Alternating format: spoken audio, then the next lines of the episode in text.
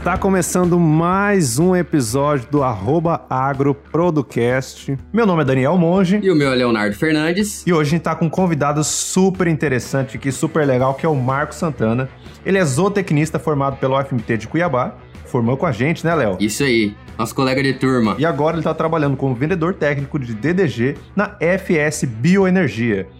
Se apresenta um pouquinho melhor pra gente aí, Marcos. Boa tarde, Léo. Boa tarde, Monge. É uma honra estar com, com vocês aqui nesse, na gravação do podcast. Faz muito tempo que a gente pretende dar sequência nesse trabalho e acaba que a rotina nos afastou disso, mas é uma honra novamente.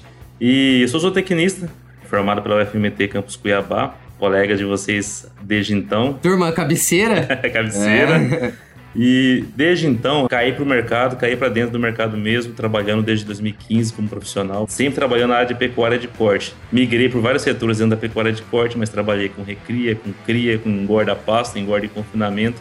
E fiz o caminho contrário. Hoje estou na área técnica comercial.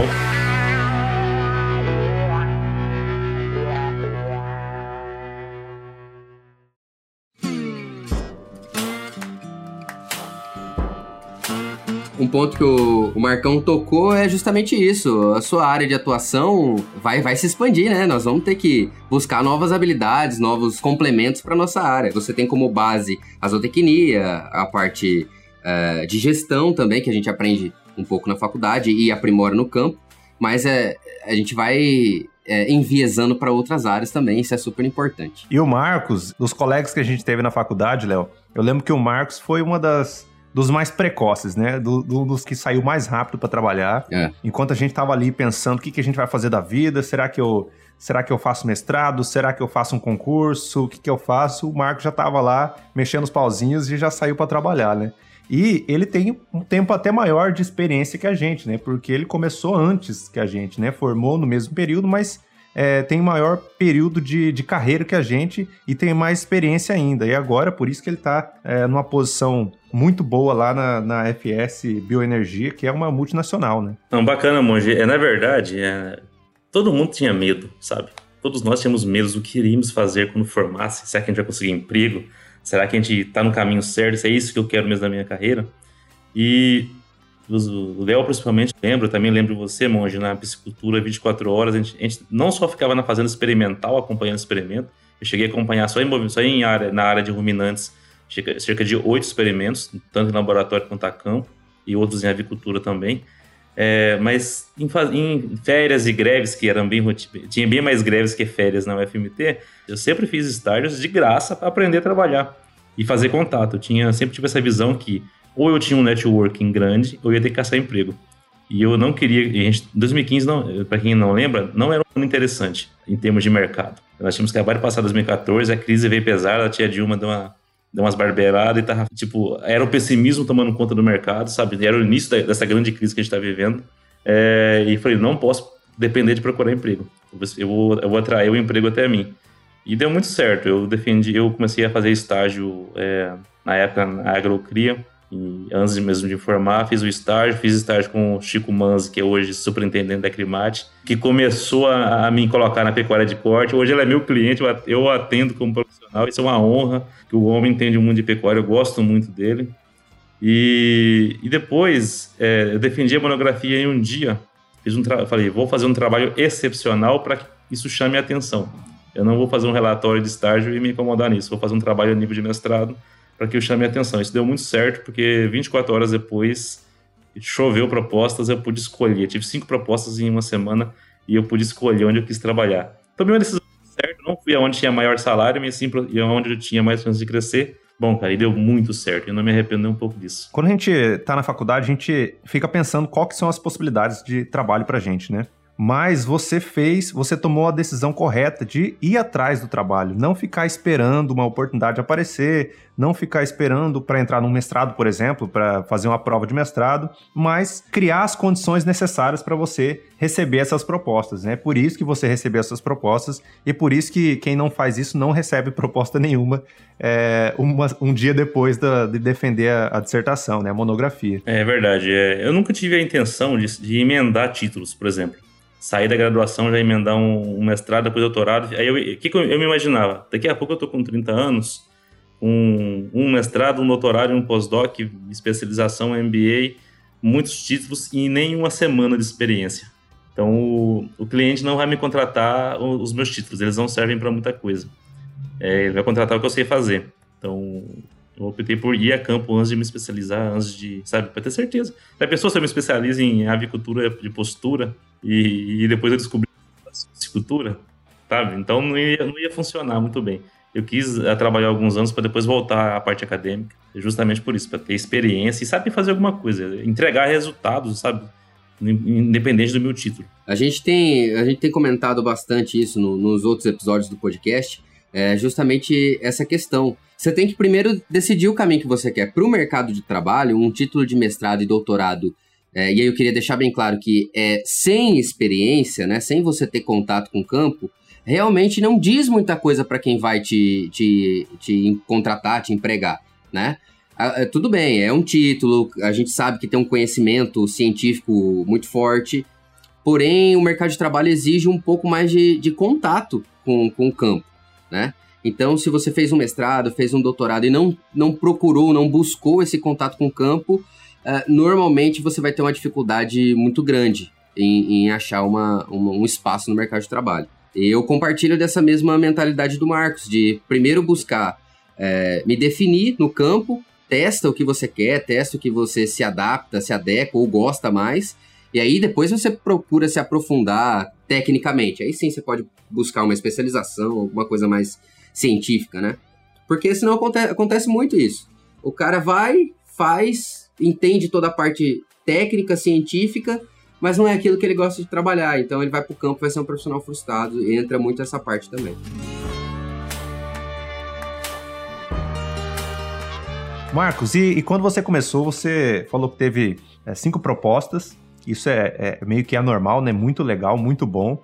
Prova um pouquinho do seu, da sua capacidade. Como é que você fez para escolher a opção certa para você quais foram as dificuldades que você enfrentou nesse trabalho? Sim, é, eu, eu, listei as empresas, coloquei qual eram as empresas, quais eram os salários, qual era a proposta de carreira e, e coloquei três decisórios, três valores de decisão. Primeiro, aonde eu posso chegar com essa empresa? Tipo, eu eu eu vou entrar agora, é estagiário, mas aí daqui a um ano acaba o contrato, ela só quer colocar estágio, pra, é, sabe, o, começar a, a, trabalhar e vai me, vai me mandar embora daqui a um ano, ou não, eu vou começar aqui e daqui três anos eu tenho condições de ser gerente, sabe? É, então, salário, plano de carreira e afinidade com a área de atuação. Eu tive proposta de fábrica de ração em Mato Grosso do Sul. É, então, veja bem, isso não era, não era o que eu gostaria de fazer. Era boa? Era, mas não era, eu não tinha afinidade nenhuma. Eu tenho rinite alérgica, eu tenho bronquite. Já imaginou fábrica de ração? Talvez eu ia, ia, ganhar muito dinheiro, mas ia morrer cedo. E tive propostas de grandes empresas com renome, com, em, talvez a maior na área de nutrição animal, mas era um salário que era para mim morar em outro estado e eu não ia conseguir sobreviver com aquele salário. Sabe? Tão, tão baixo que era. Era bom de carreira? Era. Eu gostava? Gostava. Mas não tinha condições de eu morar em um estado muito longe do meu e ainda tinha que voltar para colar grau no final do ano. Por isso eu vou, é só que a passagem de volta, não tem como, não tem como nem como voltar. Eu, eu fiz a conta de, de que eu ia gastar, não tinha alojamento, tinha que sabe, morar na, na cidade, transporte, não ia, sobre, não ia dar certo. Então a gente tem que tirar a emoção de lá nessas, nessas, nessas horas. Era, era o meu sonho de consumo em termos de empresa, nutrição animal, é, mas não era a proposta que eu queria, sabe? Então eu tive. Uhum. Nossa, foi muito difícil abrir mão do, do meu sonho profissional naquela época, que era, era a maior empresa. Tinha gente lutando para conseguir um trainee, é, passar no processo seletivo do trainee e eu ia entrar pela, pela lateral só pela indicação e, sabe? Então isso ia, ia, ia me ajudar muito em termos de carreira, mas eu não ia conseguir a curto prazo desenvolver meu trabalho. Você teria que ter uma, uma reserva financeira para se bancar durante um período ali, né? Exato, imagina, a gente, a gente era estudante, a gente não tinha reserva financeira nem para. E como semana. que faz isso na faculdade? É? Tem dia que isso é real, cara. Tem dia que eu tinha que escolher entre almoçar e jantar no Rio. Porque os dois não tinha dinheiro pros dois. Parece que é pouco, era um real, mas eu não tinha um real. E olha que era um real, né? então, imagina mudar de estado e ficar sobrevivendo sozinho lá em outro estado. Isso ia me prejudicar, porque eu não ia conseguir desenvolver um bom trabalho preocupado com, com minha vida financeira. Isso, sabe, tem que dar um passo para trás. E eu acabei optando por Fazenda, a proposta de um grupo que estava começando na época, mas o propósito era ambicioso demais. Ou dava muito certo ou dava muito errado. Eu ia começar no serviço básico, Mas eu enxerguei que não tinha nenhum técnico na empresa, não tinha outros zootecnistas. Falei, cara, é aqui. É para mim, né? Exato, porque, poxa, você não tem outro, não tem uma hierarquia grande e o, e o projeto é grande, vai surgir cargos gerenciais, é óbvio. Você não toca uma equipe de mais de 100 pessoas sem gerente, supervisor, encarregado, coordenador, não existe. Essa, essa, essa estrutura ia dar muito trabalho, tenho certeza que ia. Mas eu nunca tinha muita preguiça de fazer esse tipo de trabalho. E eu tinha certeza que se eu me dedicasse, em pouco tempo, eu ia conseguir chegar lá, sabe? E até brinquei com um monge mais cedo. Cara, nós éramos tão, tão, pessimistas em termos de carreira, porque qual era meu objetivo em cinco anos? Ganhar 3 mil reais. Tinha, inclusive, a mesma conta, a mesma conta. É e detalhe, e detalhe, eu saí da faculdade ganhando 3 mil reais e morava numa kitnet, tinha um Uno no, no, e não sobrava dinheiro, não. E era o sonho de consumo no começo da faculdade, sair ganhando 3 mil reais. A minha, a minha situação era a mesma coisa. Tinha uma kitnet na cidade, tinha um Uno, duas portas, Fire sem ar, sabe? E ganhava esses mesmos 3 mil. Então, assim, é. a gente queria tanto só trabalhar, só trabalhar, a gente só não queria ficar desempregado. Sabe? Nossa visão naquela época, em 2015, que tava complicado. E, poxa, foi tão. Eu tive muita dificuldade depois, porque eu comecei a crescer demais. E a gente aprende com o tempo que crescer de menos é um problema e crescer demais é outro problema gigantesco. Dói também, né? Eu entrei em agosto na empresa. Quando foi em dezembro, na minha colação de grau, antes mesmo de colar, de colar grau, eu já era supervisor na área. Já tinha pulado de, de peão de, de rastreabilidade para é, supervisor. Já, já, tinha uma equipe para supervisionar. Já tinha equipe de curral, equipe de vaqueiros e já tinha dois técnicos, é, um veterinário e um zootecnista, é, sobre minha supervisão. E a minha cadeia de decisão começou a mudar. Eu comecei a ter acesso a, a situações que eu nunca tinha visto. A gente, a gente não foi preparado para ser um gestor. Essa é, essa é a bela verdade. É. E eu tive que me preparar para ser um gestor. Como que manda alguém embora? Vocês já tiveram essa péssima experiência? Até hoje, com cinco anos de carreira, eu não gosto de fazer isso. E só que eu já sei fazer isso de uma maneira que, que soa bem que eu não perca amizade com a pessoa que eu vou mandar embora, que eu vou despedir, que eu vou me desligar da empresa. Porque nem sempre você desliga alguém porque ela é uma má pessoa ou um mau funcionário. Talvez você tenha que enxugar o seu quadro de funcionários. Talvez você tenha uma meta financeira para cumprir e você tem que enxugar a equipe. Você, ou você é, mudou a tecnologia da empresa, aquele setor não faz mais sentido. E aí? Sabe? Então, não é algo legal. Então, esse tipo de situação, como é que você gerencia a intriga entre a equipe? Como é que você promove alguém? Meu professor falava bem assim, cara, você tem uma loja de imóveis, você, seu gerente foi mandado embora, trocou de empresa, você tem cinco vendedores. Se você pegar os, só, você analisar é, unilateralmente a situação e pegar o melhor vendedor e transformar em gerente, você corre o grande risco de, de, de perder um ótimo vendedor e, e ganhar, ganhar um ótimo, um péssimo gerente. Eu demorei muito para conseguir é, direcionar esse assunto. Não é tão, não é fácil você promover alguém. Isso, isso muitas vezes dá errado se você fizer errado. Ainda mais, eu, eu comecei a entender que não era um problema meu, era um problema estrutural da empresa. A empresa tem um plano de carreira, a empresa tem um plano de, sabe, de treinamento de liderança, de, de, de substituição de líderes. É normal, pessoas morrem, pessoas são transferidas, pessoas são demitidas. Quando o gerente imediato sai, o funcionário está preparado, e eu comecei a preparar a minha equipe, tanto que todos que treinaram comigo viraram gerentes ou encarregados. Nenhum é peão hoje em dia. Porque todos eles eu fazia questão de toda sexta-feira sentar, ou todo, todo sábado sentar e explicar tudo que estava acontecendo. Eu nunca tive o pudor de esconder o número da minha equipe. Eu tinha um quadro igual esse seu aí, Léo, um quadro branco.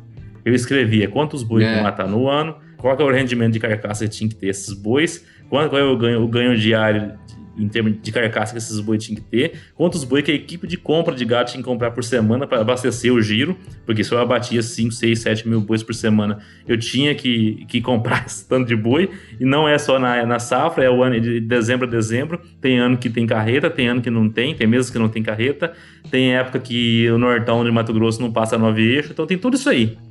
Você tem que fazer tudo isso aí relacionado à sua função, às metas financeiras. Você não pode pagar qualquer valor nesse boi, você tem que comprar milho, tem que fazer uma série de, de adaptações, sabe?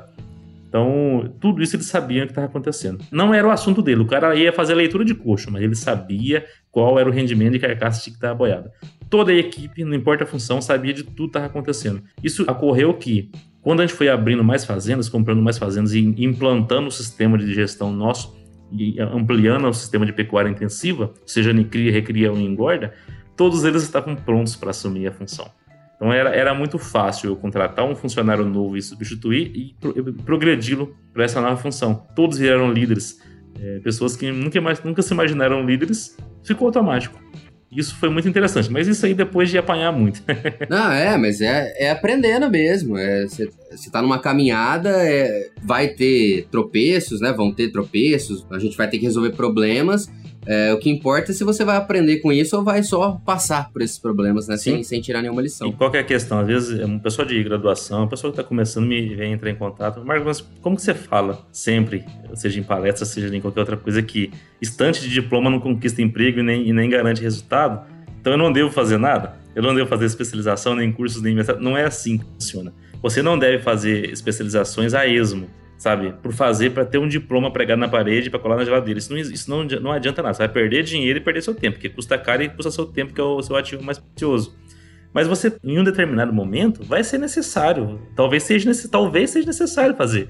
Eu cheguei num ponto de gestão que eu estava tomando decisões técnicas é, que eu comecei a me limitar porque eu não tinha conhecimento.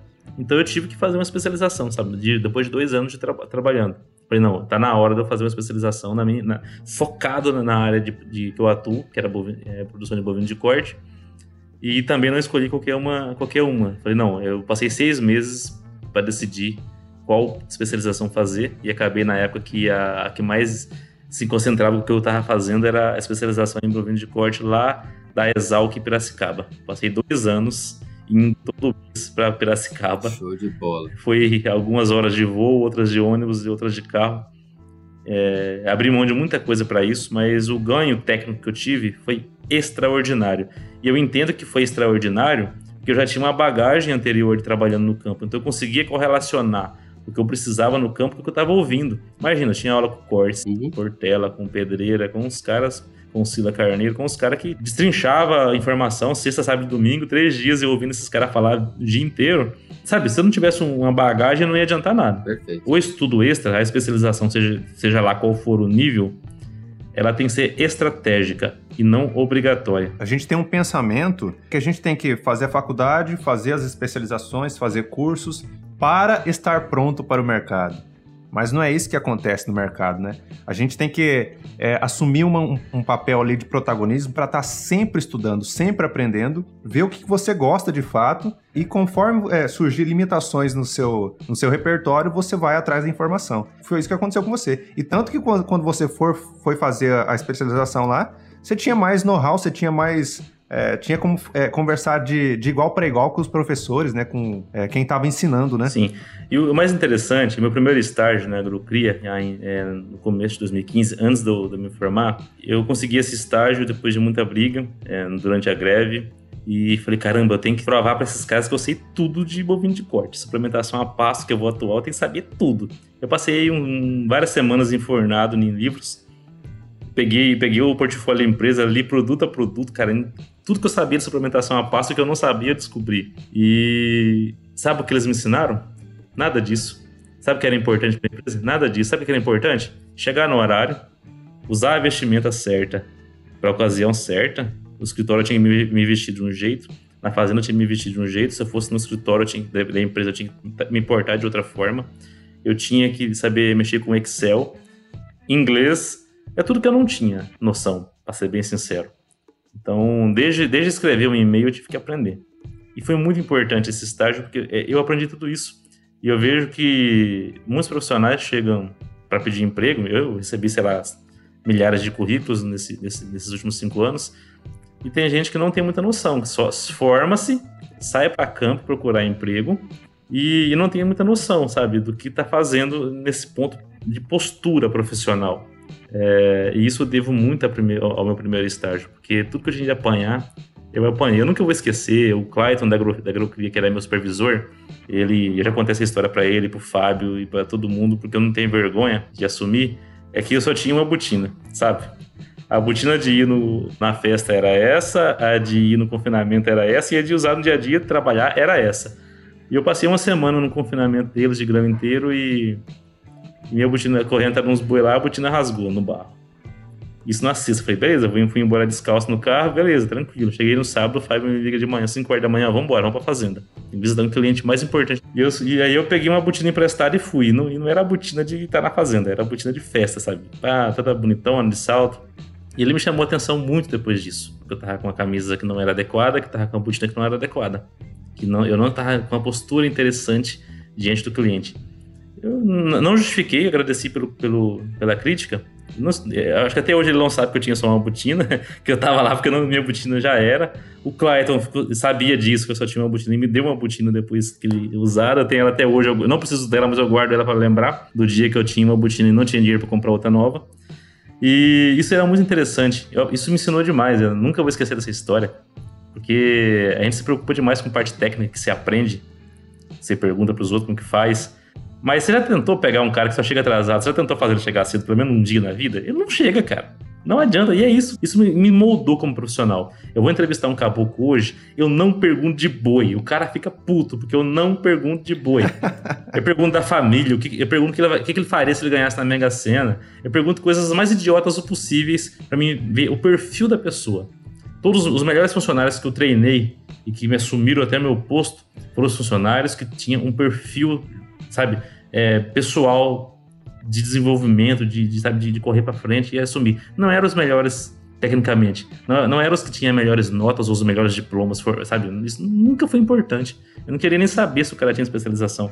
A parte técnica você se ensina, você aprende depois. Acordar cedo, cara. Aprender a tratar peão bem, sabe? Não gritar com funcionário, com outros peões é, no meio do campo tratar bem a secretária, o, o tio da guarita, isso aí é, é cara que coisa que vem de berço, é, é, coisa de, sabe, de índole mesmo. Isso aí é mais difícil ensinar, sabe? Não é de um dia para o outro que ensina. É, ensinar a parte técnica é muito fácil. Você senta ali com o cara, desenha na frente dele, faz conta. Sim. Mas ensinar caráter, mudar caráter da pessoa, mudar o comportamento, mudar as habilidades de relacionamento interpessoal é muito difícil, né? Com certeza, com certeza. E tem, e tem muito, cara. Tem muito cara que é bom tecnicamente, mas ele não dá bom dia pro porteiro. Sabe? Ele não consegue, ele, ele não chega. Se o peão fala assim, tem, tem como amanhã 5 horas, né, começar o um embarque mais cedo, porque é um volume muito grande, 6 horas? Não, negativo. Eu sou o chefe e vai começar às 7 porque não vou, não vou acordar mais cedo. Isso é muito comum. Isso parece besteira, mas é muito comum.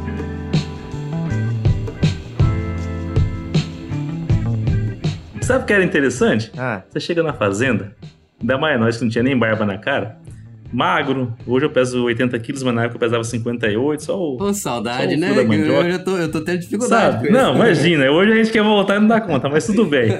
E aí, você chega lá e você não sabe de muita coisa mesmo. E aí, você, em alguns meses, você vira supervisor, você vira chefe de pessoas que estão. Eu tinha peão, capataz, estava 20 anos na fazenda, 30 anos. O gerente tinha 35 anos de fazenda. Então, como é que você chega nesses caras? Do nada você tem que mandar neles.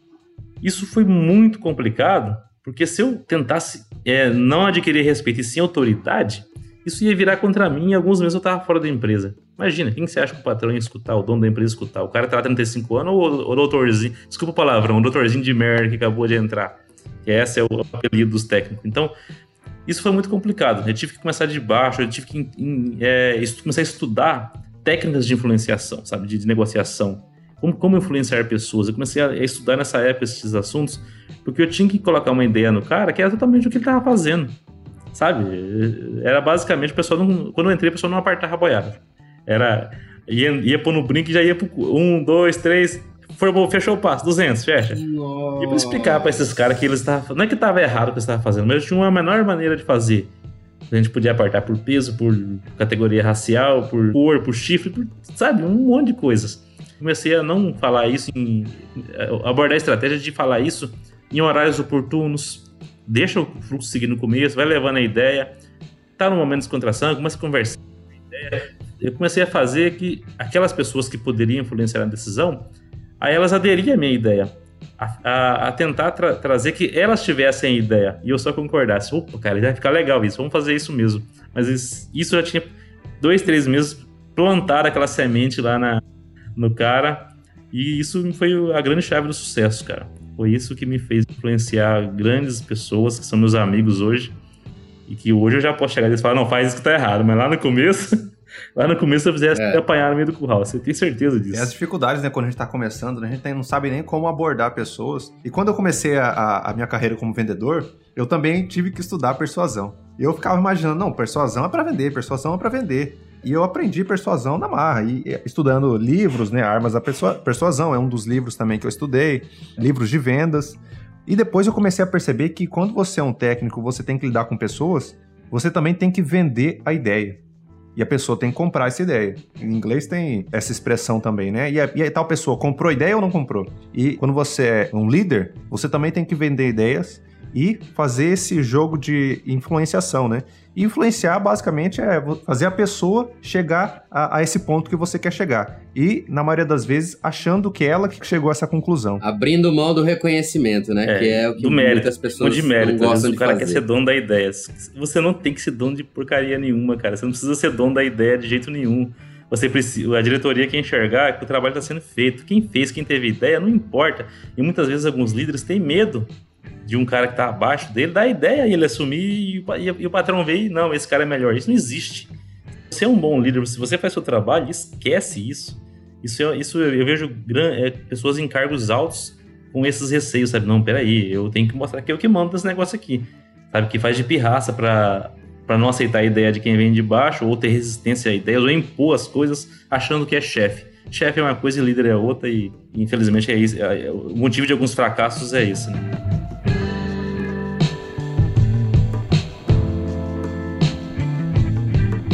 E agora, Marcos, você tá lá na, na FS Bioenergia, né? Como é que tá sendo essa nova experiência sua aí? Saindo da, da, da carreira ali de gestor, de líder de, de equipe, né, a campo, para é, vendedor e técnico também, né? Como é que foi essa transição? Sim, antes mesmo de, de entrar na FS, fiz um, um apanhado da minha carreira. Falei, bom, gente, eu tô com quatro anos de carreira, então esse ciclo já se encerrou será que é isso mesmo que eu tenho que estar aqui? É aqui que eu tenho que estar? Eu já cheguei no coordenador do grupo, é o cargo máximo de pecuária abaixo dos donos. É isso que eu tenho que fazer mesmo? E eu fiz uma análise SWOT da minha carreira, o que, que eu tinha, o que, que eu tinha de ponto forte, o que, que, que eu fazia de bom, o que, que eu fazia de ruim, aonde que eu tinha que melhorar, aonde que eu tinha, sabe, o que, que eu era bom, quais eram as oportunidades que estavam à minha frente daqui, no horizonte de 5, 10 anos que eu estava deixando passar. Primeiro ponto que eu tinha, eu falei, bom, caramba, o inglês já está me barrando faz tempo. É, eu tinha feito inglês várias vezes, assim, sabia falar alguma coisa, mas não fluentemente. Isso estava me, me atrapalhando demais já. Porque as pessoas que eu tinha que ter acesso, eu tinha que falar essa língua melhor do que eu já estava falando. Então, um arrependimento que eu tenho na minha carreira profissional e pessoal é não ter feito isso em, lá quando eu tinha 15 anos de idade. É, e na faculdade mesmo, a gente teve todas as chances do mundo para tinha inglês de graça na, na FMT, para quem quisesse. Tinha projetos de intercâmbio, a gente nunca quis fazer. Por que, que a gente não fez intercâmbio, cara? Marcão, eu tenho, eu fico pensando isso até hoje. Sabe por que, que a gente não fazia? Não precisava fazer curso de inglês, era, bastava morar nos Estados Unidos seis meses e eu voltava falando mais que é o Donald Trump. Não... Sabe por que, que a gente não fazia? Porque a gente tinha medo de perder uhum. seis meses de aula. Seis meses de Grande aula. merda, né? Olha que, só. Que, o que é seis meses de aula? Nós perdemos seis meses de aula bebendo pinga. Tenho certeza. que erro de estratégia. Que pois erro. é, cara. Não, eu tenho outra experiência, eu conhecer outro, outra cultura. É, eu, eu sinto esse arrependimento até hoje. E detalhe, a gente fala isso, inclusive no, no, nos outros podcasts, a gente falou dessa história de ter outras experiências e tal. Não é mais fácil como era na nossa época. Sim, claro. Hoje em dia, cortaram-se as verbas, o pessoal já não tem a mesma facilidade. Sim. Nós passamos pela época mais fácil de, de, de Sim, ter cara, isso. É, foi, um erro de, foi um erro de estratégia, a gente não tinha essa visão na época, né? né? O que, que, a gente, que, que nós achávamos? Bom, vamos sair, vamos pôr um chapéu na cabeça, uma botina no pé, vamos fazer curso de confinamento, curso de, de suplementação Insemi... de salto. É, queria fazer curso de inseminação, não, não, não precisava, nunca precisei de curso de inseminação, Exato, exatamente. sabe? É umas coisas assim que... A gente fez muita coisa boa, mas algumas estratégias foram erradas, e eu assumo que eu fiz isso errado. Hoje eu corro atrás do prejuízo. Hoje eu faço curso de, de, de business, business English, vários outros cursos de inglês conversation para me tentar me recuperar. Faço inglês todo dia. Eu, eu, concordo assim. A nossa estratégia foi importante porque a gente sempre buscou ter contato com o campo, ao invés de tentar seguir essa, essa parte mais acadêmica Sim. e tal. A gente, eu não tinha perfil para isso. Não é errado, por exemplo, quem quer, quem gosta da docência, quer seguir, isso é o caminho, né? Você vai ter que fazer mestrado, doutorado para ser docente. Sim. Mas eu não me sentia nesse perfil. Então, acho que num ponto foi positivo, porque a gente foi buscar mais campo, é, tá mais em contato com o pecuarista, mais em contato com o animal, com a parte de gestão e tal.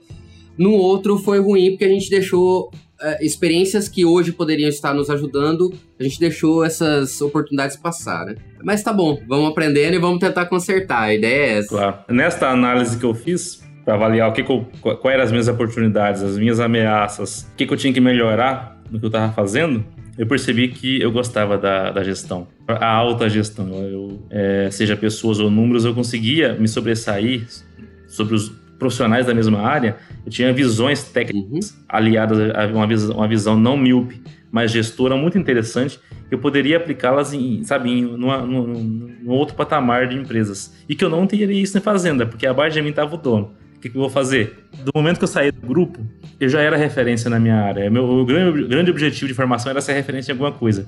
Que as pessoas lembrassem. Eu vim do nada, então eu queria que as pessoas lembrassem do meu nome. Cara, eu já era procurado como referência na área de terminação intensiva a pasto no Brasil inteiro. Você ia no APTA, as pessoas sabiam quem era eu. Você ia na Exalc, as pessoas sabiam quem, quem era o Marcos.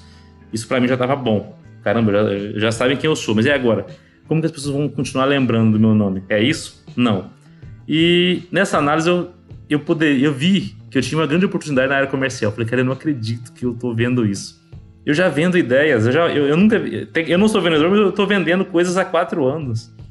Eu consegui convencer diretorias e empresas a investir em projetos milionários, 20, 30 milhões de reais de intensificação, projetos, sabe, gigantes. Como eu consegui convencer isso? Em números, conta, Excel, é, sabe? É saber fazer conta financeira, saber gerir equipes e projetos grandes e complexos, tomar decisões complexas em momentos de crise, principalmente. Eu, eu tô falando isso aí, esses crescimentos foram em época de crise, cara. Estão falando de 2015 a 2019. Crise, sabe? Não era tão fácil. Já 2019 foi um ano atípico, mas os outros foram anos difíceis. Então, poxa, eu sou um bom vendedor. Eu falei comigo mas eu sou, talvez eu seja um bom vendedor. eu estou vendendo boas ideias e ideias caras. Eu não estou falando para o cara comprar um saco de sal. Estou falando para ele investir 20 milhões de reais no, no, no, sistema hídrico da fazenda, sabe? Então eu consigo vender coisas. E comecei a listar empresas que eu poderia fazer parte dessa, dessa parte de alta gestão. E a FS foi uma delas, eu listei cinco empresas na época do Brasil que, que atendiam os meus. Olha só o tanto que eu era audacioso, que atendia os meus requisitos. Veja bem. Aí eu parti para aguardar. Eu estava empregado, eu estava trabalhando, eu não tinha intenção de ser ligeiro com isso. E foram surgindo oportunidades. É, em seis meses, duas dessas cinco empresas abriram processos seletivos. A primeira dela fui eliminado. Perdi, não, não tinha pessoas muito melhores. Eu, eu, eu percebi que eu estava muito abaixo do nível dos demais candidatos. E justamente eu fui eliminado. E no outro mês surgiu a FS Bioenergia, é, já, já, conhecia um amigo que, que, trabalhava lá e houve o convite para participar do processo seletivo. E logo na primeira entrevista era um americano supervisor da parte de nutrição animal. E quando eu vi o nome do cara, falei: Ah, já era, né? Já vou me lascar. E ele falava em português tão bem que eu não, não percebi que ele é americano. E foi bem interessante a entrevista, consegui pegar a minha ideia. E comecei, continuei no processo seletivo fazendo entrevistas até com o diretor comercial. E em fevereiro teve a notícia que eu consegui, consegui entrar na equipe. Foi muito bom. E de cara eu vi que eu estava muito abaixo dos demais. Foi um choque.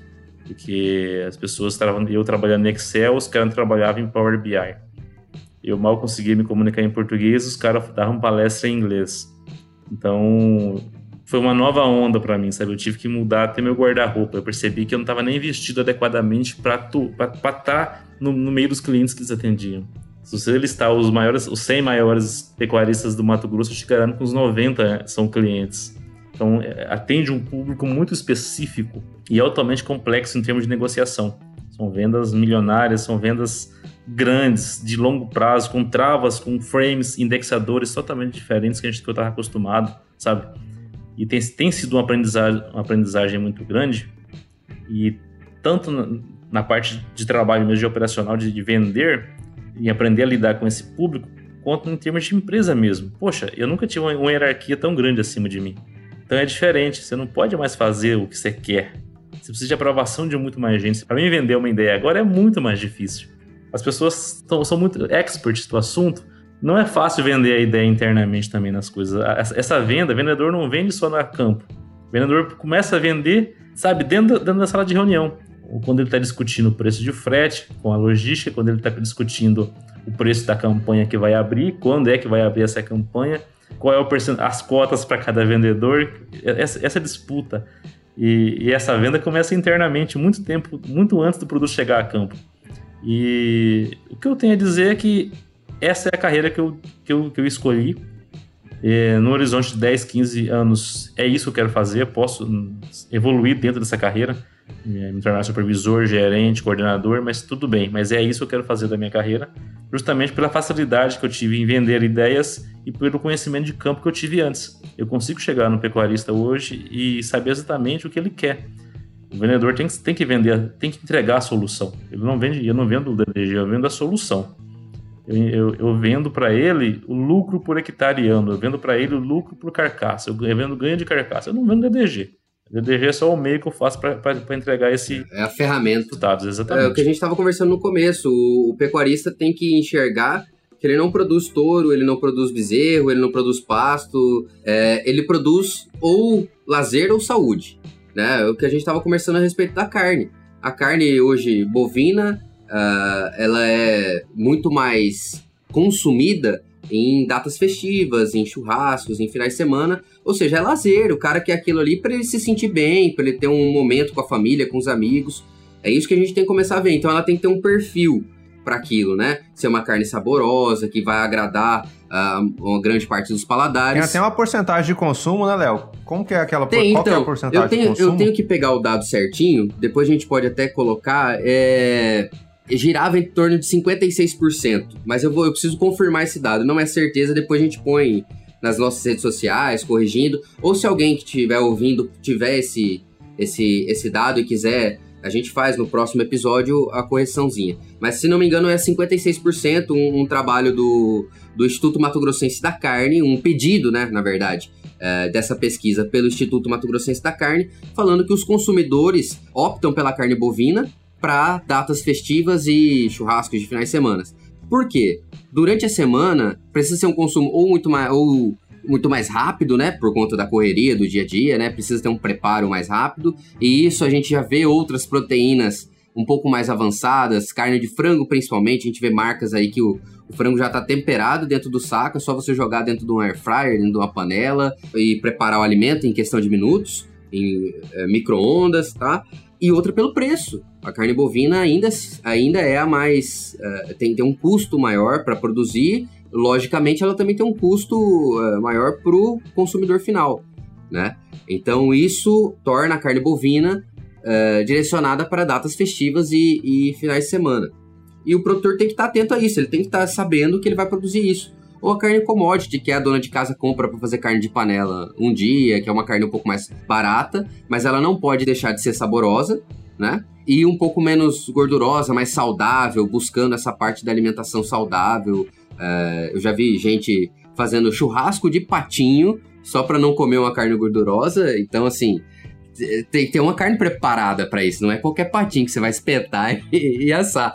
Mas normalmente usando para carne de panela, a gente precisa tomar esses cuidados.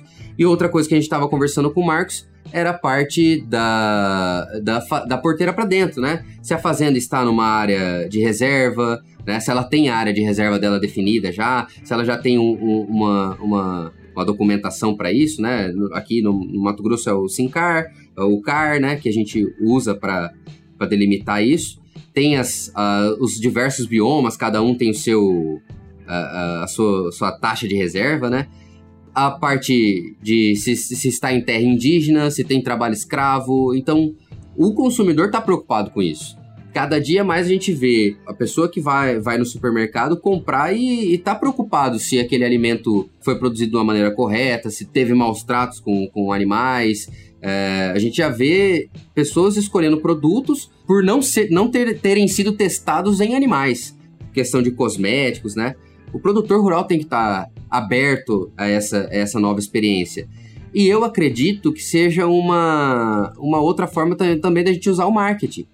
Como a gente estava comentando, os maiores frigoríficos já tomam esse cuidado de quem vão comprar certo? Então, daqui a uns tempos, você talvez produzindo de uma maneira errada não vai conseguir nem vender o seu produto, que hoje é uma commodity, entendeu? Commodity a gente não se preocupa muito se vai vender ou não, a gente se preocupa é por quanto vai vender ou não, né? Mas daqui a uns dias você talvez seja barrado em vender produtos se tiver alguma irregularidade na fazenda, como já acontece, já tem acontecido hoje. O produtor rural precisa ter a cabeça uh, aberta para essa nova onda de consumo, né? Faz muito sentido, Léo, porque é o seguinte, é, vai chegar um ponto, não vai sair da porteira da fazenda para frente, é, nem boi, nem nenhum outro produto de origem animal, que seja vinculado a problemas socioambientais. Empresa nenhuma, seja frigorífica ou não, vai comprar produtos porque ela vai ter responsabilidade sobre isso. E também vai, vai ficar difícil o produtor começar a comprar insumos para produção, milho, soja, outros produtos, uhum. é, porque vai começar a ter embargos em cima dele. Então, ou as pessoas se adequem a esses assuntos que sabe que não estão relacionados à produção diretamente, a caráter socioambiental, ou não vai conseguir continuar no mercado. Então, o produtor tem que estar atento a isso. E tem que estar atento às novas possibilidades.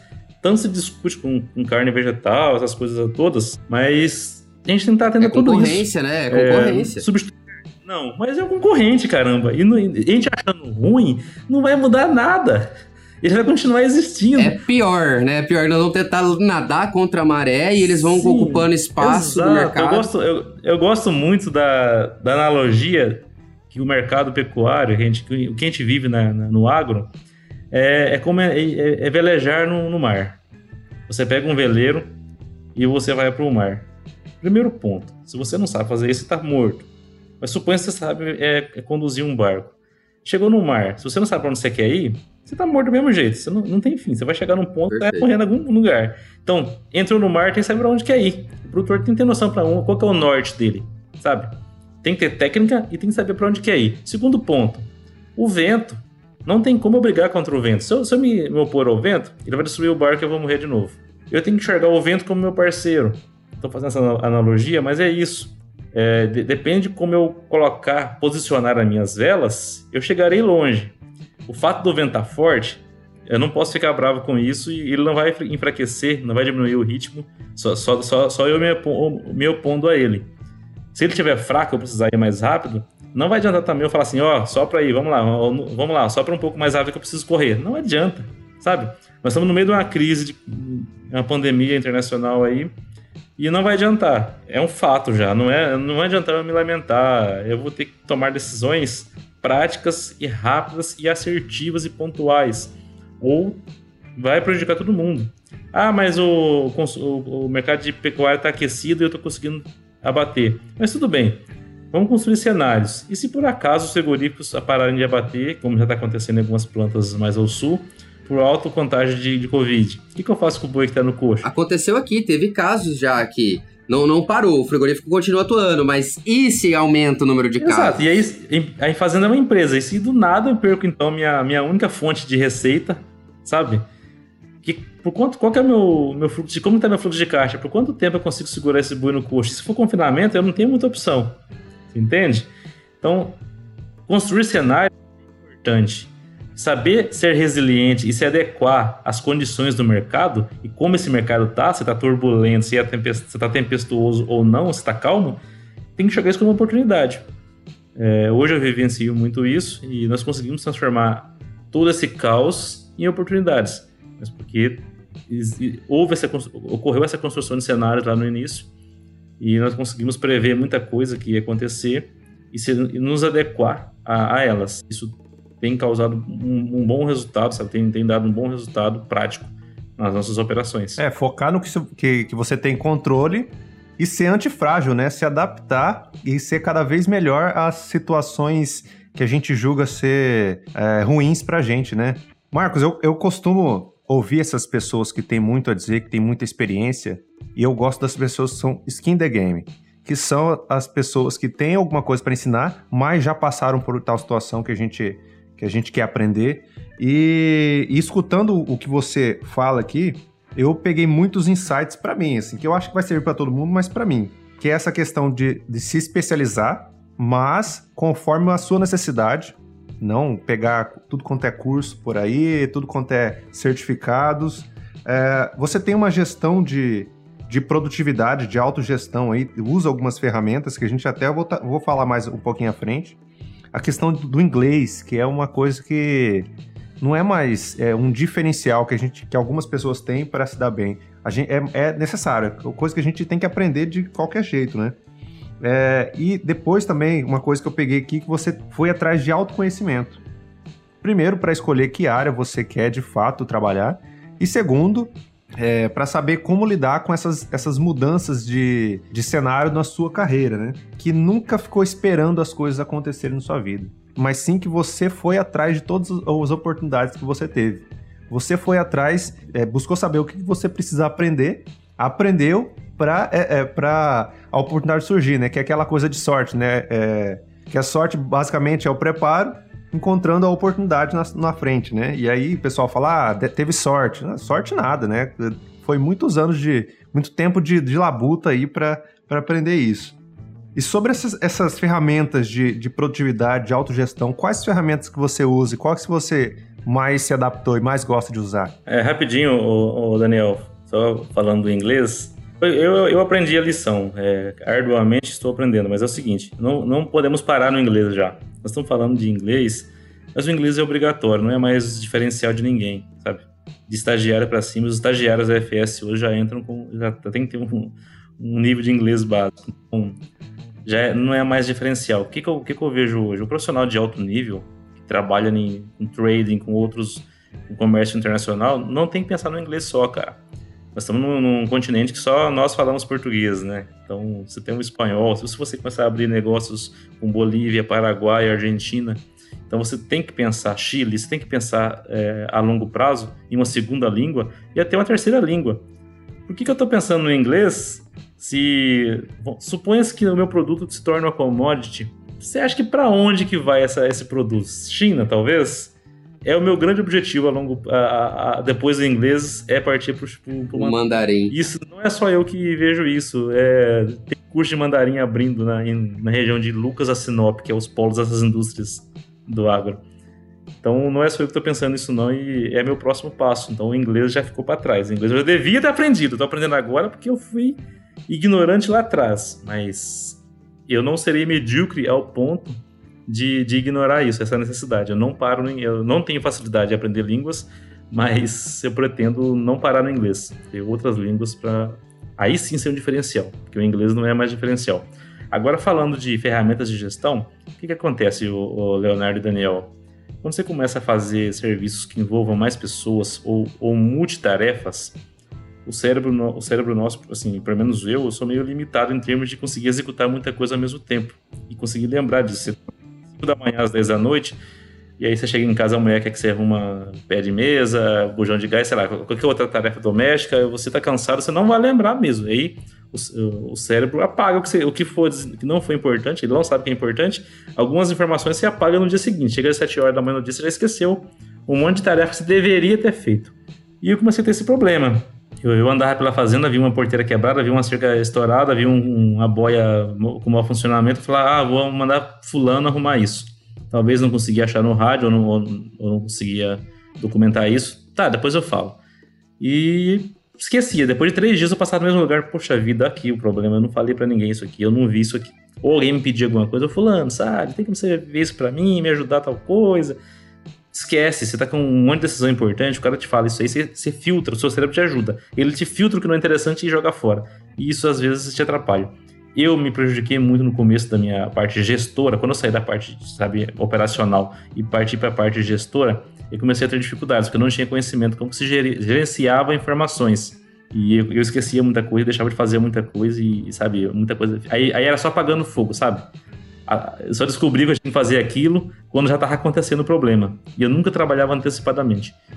E eu parei a pensar, tem algo de errado. Comecei a estudar, fiz alguns cursos, curso básico mesmo, no Udemy, sabe, sobre, sobre gestão de tempo. Aí eu comecei a ter acesso a ferramentas, descobrir ferramentas de gestão ágil.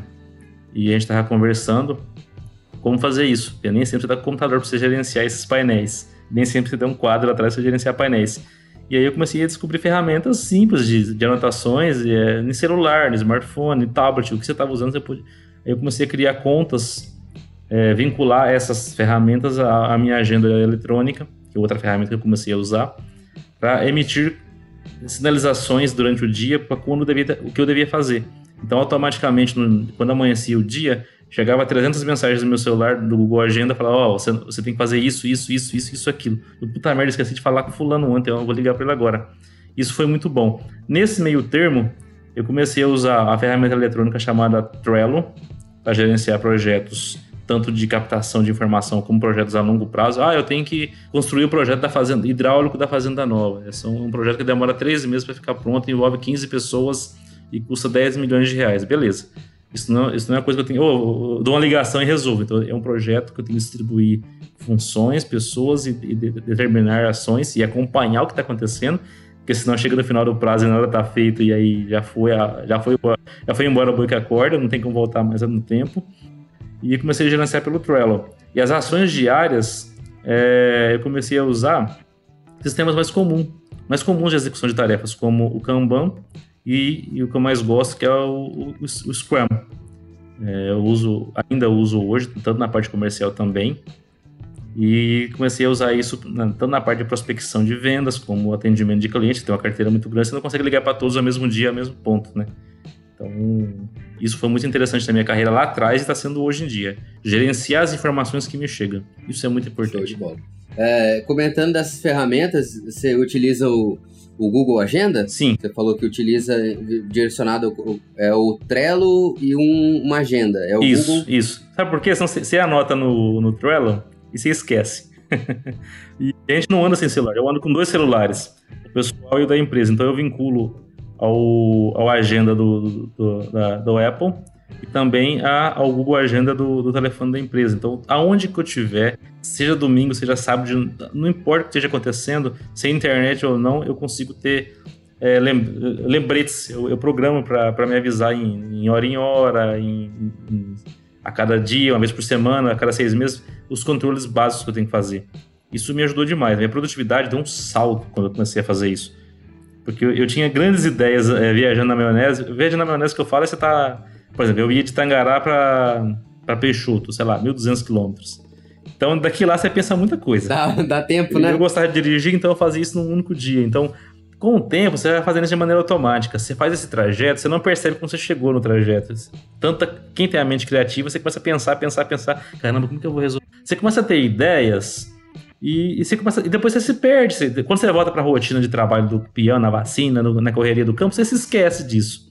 Eu comecei a, a, gravar isso num ponto que eu, eu, eu, eu, eu abri o Trello, gravava um áudio sobre alguma coisa que eu tinha que fazer, sabe, para não tirar a mão do volante, só clicava no painel, pop, gravava o áudio e ficava salvo. E eu chegava no final da semana, ou no final do dia, eu tinha todos os ensaios que eu tinha tido na semana, tudo que eu tinha que fazer da próxima semana, eu já, já organizar a, a, minha semana da frente com tudo que eu tinha que fazer, cara. Então, eu já sabia, ah, é assunto que, não, essa ideia não é pra frente, eu jogava lá pro arquivo morto ah, não, essa ideia é bacana, mas não é eu que executo. Então eu vou é, passar para alguém. Quem vai fazer isso? E aí eu já colocava no, no, no Trello com que frequência eu tinha que cobrar essa informação das pessoas. Porque muitas vezes, cara, quando eu tava começando, eu passava a tarefa com o peão e ele, nossa, cego demais, eu esquecia. Assim, as, as, pessoas falam comigo, eu, eu gosto de. Não, tá, é, é tarefa pronta, fala para mim fazer, é fácil. Só que nem todo mundo é assim. Você mandar. Tem cara que tem que mandar cinco vezes ele fazer o negócio. Não é peão. E aí você falava pro cara fazer um negócio, virava as costas, ia fazer outra coisa, o cara chamando você no rádio, telefone tocando, você esquece. Passava uma semana ao serviço sem fazer. Aí você ia caçar o fulano. Se eu tivesse cobrado ele todo dia, ele tinha feito, sabe? E aí a diretoria, o dono da fazenda não quer saber se você falou o cara ou não. Se o serviço não foi feito, o problema é a culpa é sua, não do peão. Então isso isso foi bem interessante no começo para mim. Eu, eu aprendi a lidar com, com, essas informações assim. Show de bola. Eu utilizo o NDO também, que é parecido com o Google Agenda, justamente por conta disso.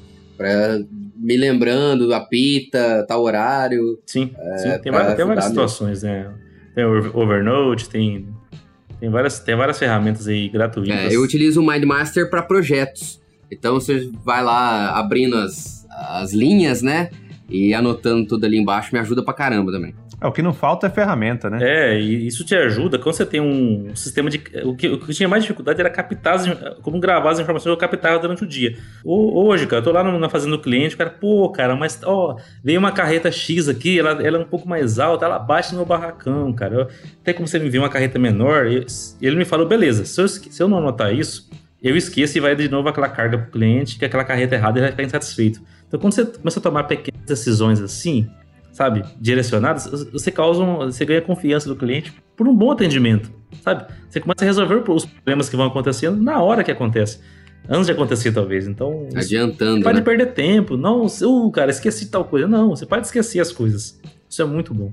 Outra coisa que a gente não aprendeu na faculdade, né? A gente não aprendeu gestão de tempo, né? Cara, eu vou, eu vou falar uma coisa. Eu também, um, uma época, eu comecei a pensar nisso. Puta, isso aqui podia ser uma matéria na faculdade. Puta, aquela matéria chata que a gente não gostava de, de aprender, cada um tem a sua aí, mas que não me serviu para nada. E assim, a gente tem que ser sincero. Tem matéria na faculdade que não serviu pra nada no campo.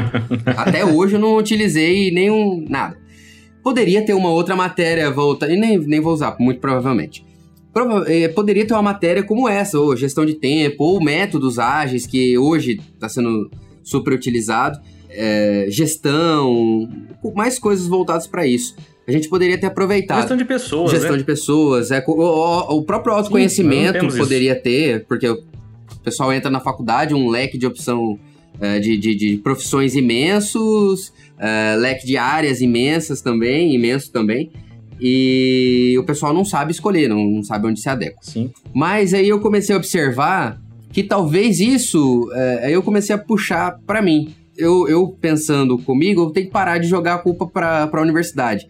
Porra, eu tô sentindo necessidade disso. Então é obrigação minha correr atrás disso e ir atrás. Como você fez? Você sentiu necessidade, buscou curso, entendeu as ferramentas e aplica na sua vida.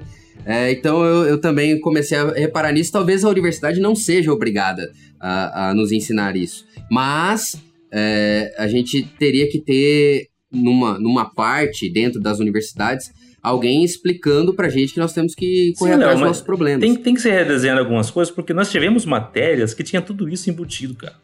Tinha gestão de pessoa, tinha gestão financeira embutido, vinculado àquela disciplina. Nós tivemos matéria, por exemplo, vamos falar uma matéria que não é a nossa área, mas vamos falar lá de, de suínos. Talvez não foi a melhor aula porque você não gostava de suínos, ou eu, você, sabe?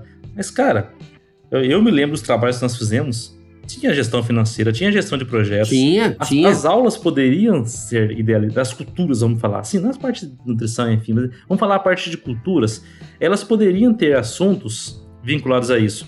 Na parte de bovino de corte, eu lembro que a gente teve um grande trabalho de escrituração zootécnica, de índices zootécnicos, índices pecuários. A gente fez projetos, a gente tinha várias, algumas matérias que fomos obrigados a fazer projetos, desenvolver produtos. Então, quando, quando alguém faz uma, uma, um curso técnico igual o nosso, bem técnico igual a zootecnia é, igual a agronomia é tal, a gente imagina que esse cara vai virar um gestor. Teria que ter isso, né? Teria que ter isso na cabeça. Exato. Então, é, eu, eu me lembro que nós tivemos matérias poucas, sim, mas tivemos matérias vinculadas a isso, né? Só que nem todo mundo levou a sério, cara. Eu me lembro de uma matéria do professor Dr. Lucas, de gestão do agronegócio, que ele passou um plano de negócio para fazer. Os caras. Muitos desistiram da matéria. Muitos trancaram a matéria, sabe? E eu fiz um grande trabalho. Ele, poxa, até hoje ele conversa sobre, cara, que trabalho, bacana. Ele se, vários alunos me mandam e-mail pedindo trabalho como modelo, sabe? Então, poxa, por que, que todo mundo não aproveitou também? Sabe, não tinha afinidade. Muitas pessoas não têm afinidade nenhuma com a parte de gestora. E quando tem matéria desse tipo, o cara odeia. O cara que é, o cara que é bovino, suíno, sucuricultura, avicultura. O cara, a matéria pro cara ouvir tem que terminar com cultura. Incrível. É verdade. É verdade. Aula de, as aulas de extensão rural. Eu não dei valor na época de extensão rural, mas o tanto que as aulas foram interessantes, cara. Tanto que o Ferdinando nos ensinava. Você lembra da rádio? Lembro, lembro. A gente, nós estamos fazendo exatamente o que fizemos na aula do professor Ferdinando. Exato, cara. Foi uma das matérias mais importantes que a gente teve. Você lembra que ele falou na primeira? Assim, ó, tá todo mundo com oito, todo mundo passou. Se não for pra, assistir, pra aprender a assistir a aula, pode sair todo mundo. Entendeu? E todo mundo ia. Não venha para atrapalhar minha aula. É Exato. É então ele, ele nos ensinou que o importante não era a, a, nota da aula, era aprender. E quem não quisesse que se lasque, vai para fora. O, o, que eu gosto de comentar, até deve ter sido na live no dia do zootecnista, justamente isso. A primeira reclamação de quem tá saindo da faculdade. Ah, eu, todo mundo quer experiência e eu não tenho experiência. Cara, talvez a universidade seja o lugar mais fácil de você conseguir experiência profissional. É, e assim, adquirir todas as habilidades que a gente cita aqui no, no, no podcast, talvez a faculdade seja o lugar para você testar todas essas coisas. A gente só não tem essa consciência quando tá lá. Até o monge fala, tem uma fala do monge que é muito interessante, que o podcast e as coisas que ele fala no, no Instagram são exatamente as coisas que ele gostaria de ter ouvido enquanto estava na faculdade. Uh, pô, treinar, treinar é, gestão de pessoas. Pô, quantos trabalhos na faculdade você fez e não teve que pôr um cara que, era, que, que não fazia muita coisa no, no, nos grupos? Você não tinha que saber lidar com ele para fazer ele ajudar no grupo. eh, trabalhar com pessoas, né? Trabalho em equipe. Pô, você tinha cinco, seis caras para fazer um projeto. Inteligência emocional. Comunicação e apresentação. Ó, tudo que a gente não fez. Gestão de pessoas, tive que fazer depois curso. Gestão de projetos, tive que fazer depois. E, e toda essa parte gestora de, de ágil, sabe? De organização. E, e o cúmulo que eu tive que fazer pós-faculdade. Isso já era mais ou menos, mas eu era, ainda estava abaixo. É curso de oratória. Eu cheguei ao ponto de ter que fazer um curso de oratória para saber me importar em, no auditório, com o microfone na mão, ou problemas que acontecem no, no, no auditório. Isso acontece, eu lembro até hoje, cara, do, do professor me falando, ó, oh, vai chegar num ponto que o, o cara, vai, o bêbado vai, vai ter um bêbado na plateia, sabe? E esse cara vai te interromper, esse cara é chato. Se você, você tá falando. Tá ferrado. Vendendo uma imagem positivista e você for grosso com esse cara, ou não fazer nada, tu vai quebrar o seu discurso. Eu aprendi técnicas que me ajudaram demais hoje. Hoje eu vou dar palestra no interior aí, e interior é bacana, né? O Léo sabe. Junta todo mundo. E todo mundo é o prefeito, o ex-prefeito, sabe? É o secretário de Agricultura, é os empresários da cidade, é os maiores fazendeiros, é, é aquela galera que não quer nada com nada, que foi só pra comer. Então, e esses caras, todas essas situações que, que, a gente, que ele falou, aconteceu, cara. Prefeito interromper pra falar as coisas e você saber lidar com essa informação é muito importante. Imagina se eu chegasse lá e ficasse travado com o microfone na mão e, ou falasse a gente tem a maneira de falar muito palavrão, basicamente. A gente fala muita bobagem, muito errado. A gente é meio caipira. E hoje é tudo gravado. Cara, é, é, é muito complicado você falar. Você tem que levar a mensagem sem ofender ninguém e cada um pensa uma coisa, então como você não ofende ninguém? Sabe? É, é um cuidado enorme. Você só consegue isso com preparo. Eu não estava preparado. A minha primeira palestra, eu achava que eu falava bem pra caramba. A primeira palestra que eu fiz foi um horror. O primeiro treinamentinho que eu juntei 20 peão lá foi um horror. Eu gaguejei, eu esqueci de falar as coisas, eu falei coisa errada, eu pensei uma coisa e falei outra, eu extrapolei o tempo sabe? Eu arrumei, sabe? Eu deixei fazer confusão na plateia. Ou seja, isso foi péssimo. Eu era um péssimo gestor de plateias. Isso foi, isso, isso foi aprendizado. Eu tive que fazer cursos para como elaborar um discurso com início, meio e fim. Sabe? Isso, isso é interessante. Dicção, poxa, tem, até hoje eu tenho a língua presa um pouco. Se eu começar a falar rápido, acabou, ninguém entende nada.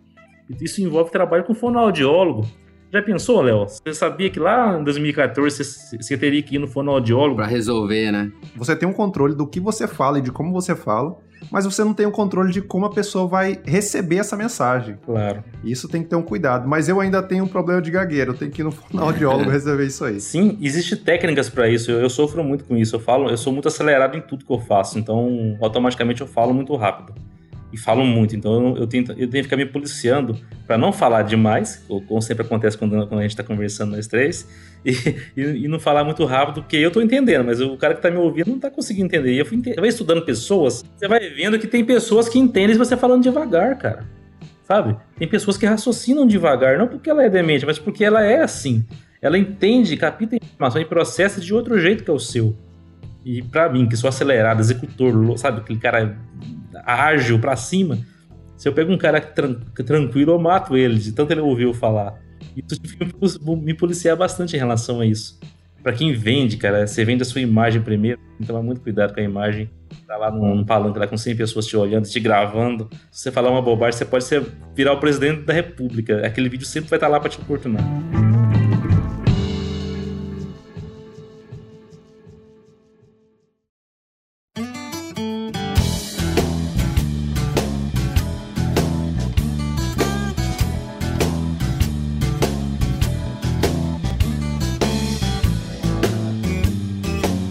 Marcos passou muito tempo focado em gestão da fazenda, né? E eu acho que ele teria uma visão para passar para a gente. É, algumas funções dentro da fazenda vêm sendo substituídas por tecnologia. A pecuária a gente sabe que tem um delayzinho, a agricultura é um pouco mais avançado nisso, tá? E aí a gente estava vendo, principalmente observando isso para minha profissão. Pô, cara, se eu quero um mapa de uma fazenda, eu tenho um aplicativo gratuito que eu tenho uma foto, consigo tirar uma foto e dividir, saber os hectares da fazenda, tá? É, se eu quero formular uma ração, tem um software que já faz isso. É, e talvez o produtor, o dono da fazenda que conhece a região, é, abasteça melhor do que um técnico que acabou de sair da faculdade. Aquele software, as informações, porque ele sabe que tem tudo ali perto. É, se eu quiser cruzar um animal, já tem softwares das empresas de sêmen que identificam as linhagens e quais os defeitos que elas corrigem. Ela faz melhor que um ser humano e mais rápido que um ser humano.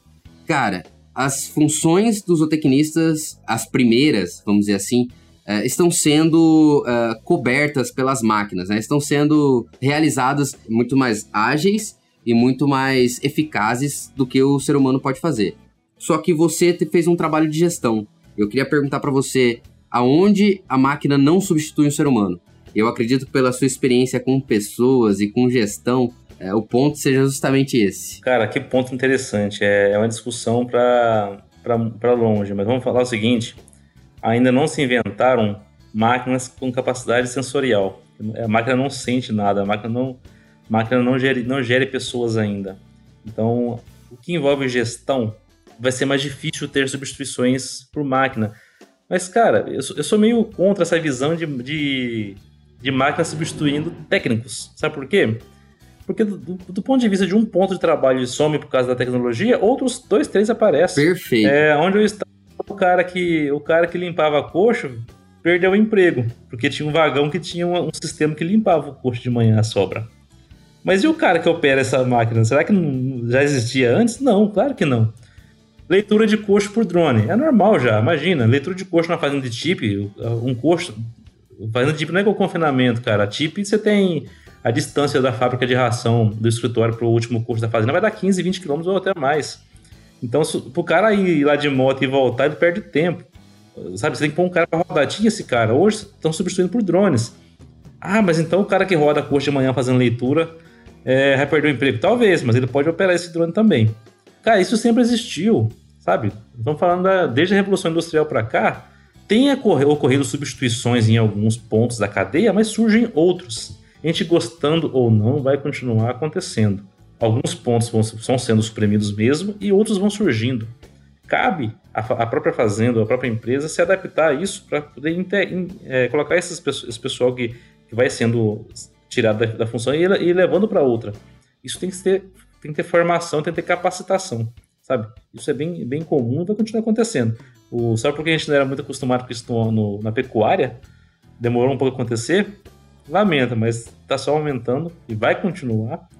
A gente já tem aí é, visto vários outros outras tecnologias. É, é, participei de um fórum da empresa Prodap, onde eles, eles apresentaram a cerca, cerca magnética lá, a cerca, a cerca sabe, é, sem poste nenhum, sem nada. Então, e aí, o cara que faz cerca vai perder o emprego? Bom, talvez, mas ele vai, ele vai ter que fazer outra coisa. O cara que faz esse sistema vai arrumar outro, vai conseguir um emprego. Então é normal, isso acontece. É, a mesma coisa os eletricistas. Aqui em Cuiabá eu vejo muito isso. A maior parte do pessoal de, que mexia com, electric, é, com, com elétrica, né, que eram eletricistas, que trabalhavam Uh, arrumando uma fiação na sua casa, algum, instalando um padrão, essas coisas.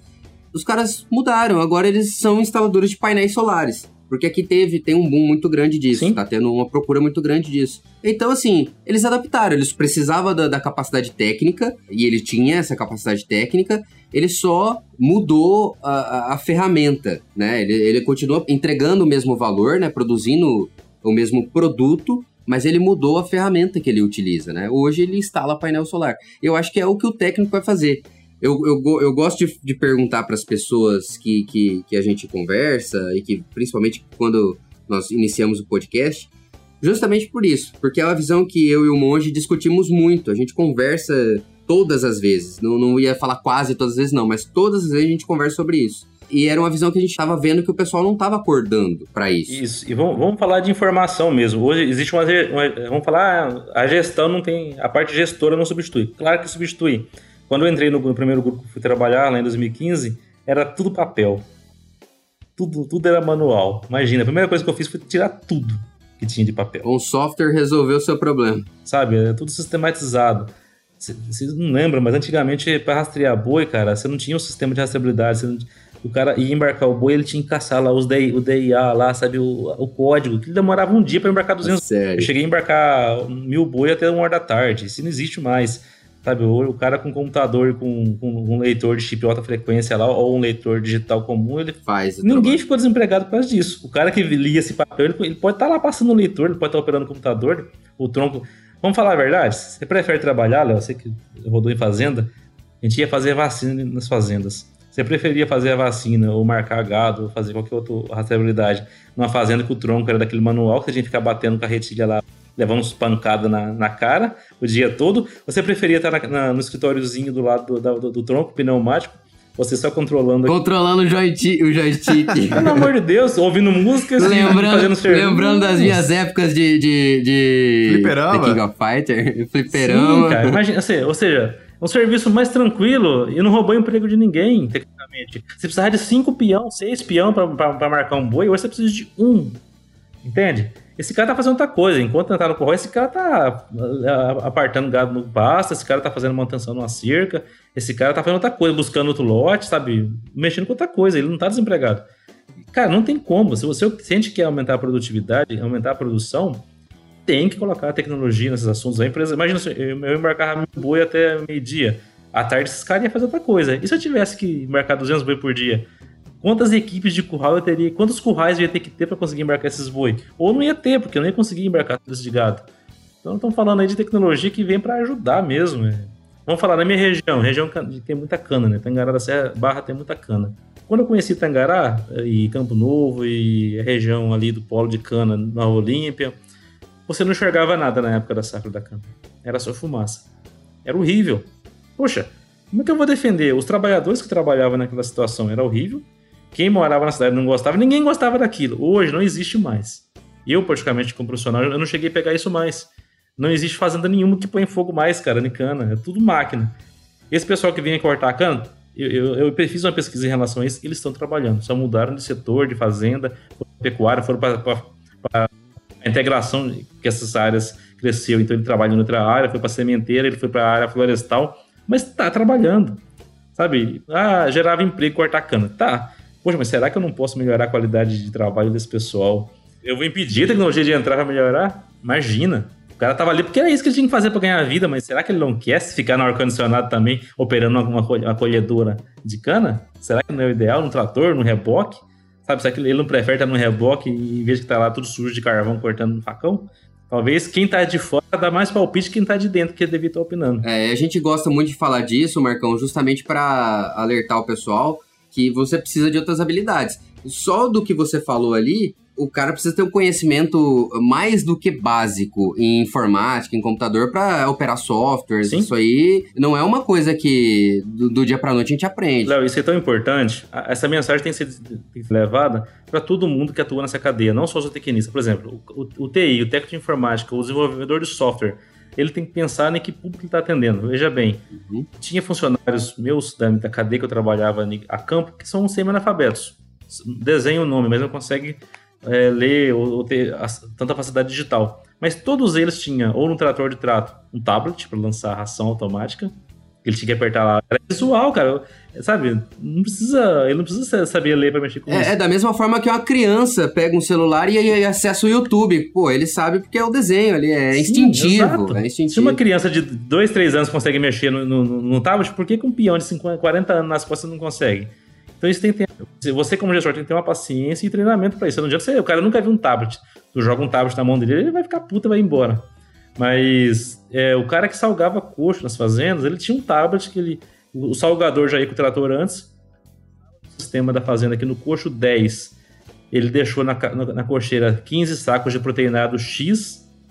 E esse registro já tinha cadastrado no escritório que custou tantos reais que veio da empresa X.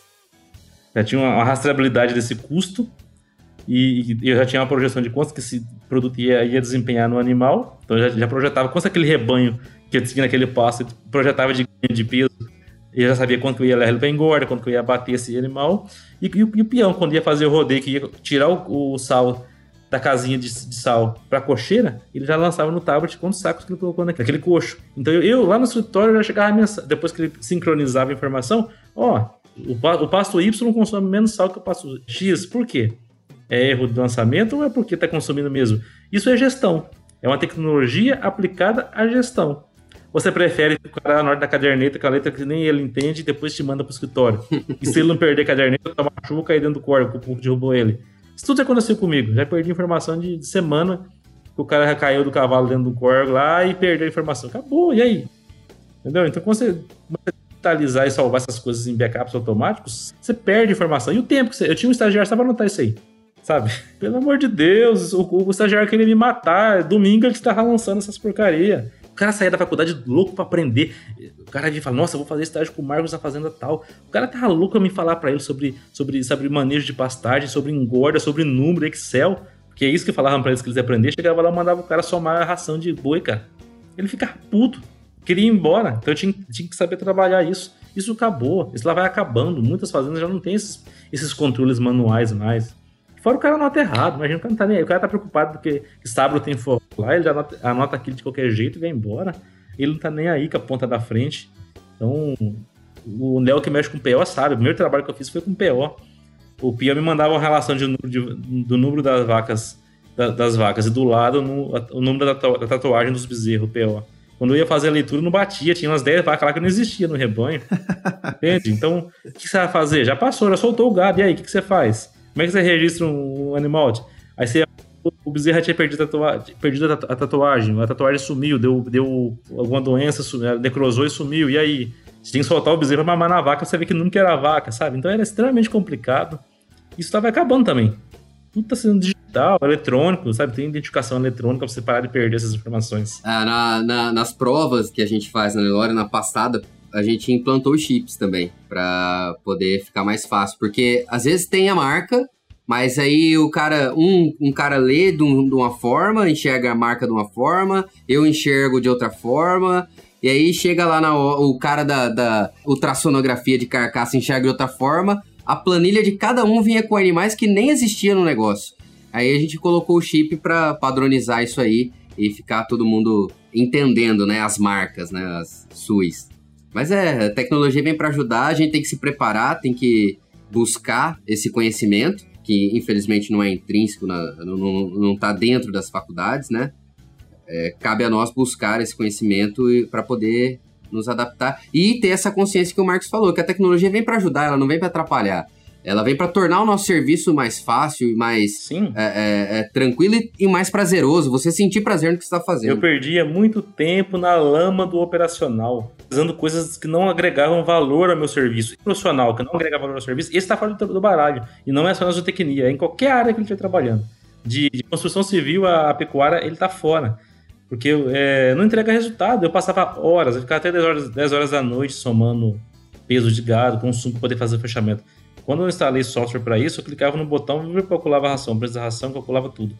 Não é que eu tirei meu emprego, eu ganhei mais tempo para decisões. Opa, a ração tá cara, eu vou, eu vou aumentar o teor de torta de algodão, beleza, para poder diminuir isso. Não, ó, o desempenho caiu, então pode ser que o. Vamos lá ver o. o vamos lá ver o passo que tá. Será que o passo diminuiu? Será que eu, eu preciso colocar um bagacinho desse passo, dessa ração, aumentar a fibra, diminuir? O que, que eu preciso? Ah, agora tá ruim. Se eu tenho a informação diária que o consumo caiu, poxa, já posso tomar decisão amanhã. Se eu espero final, chegar ao final do mês, eu, eu abater o lote para ver que o consumo caiu, já foi, cara. O prejuízo executado. Perfeito. Sabe isso? A, a, velocidade de tomar decisão aumenta muito com o uso de tecnologias. Isso que é importante.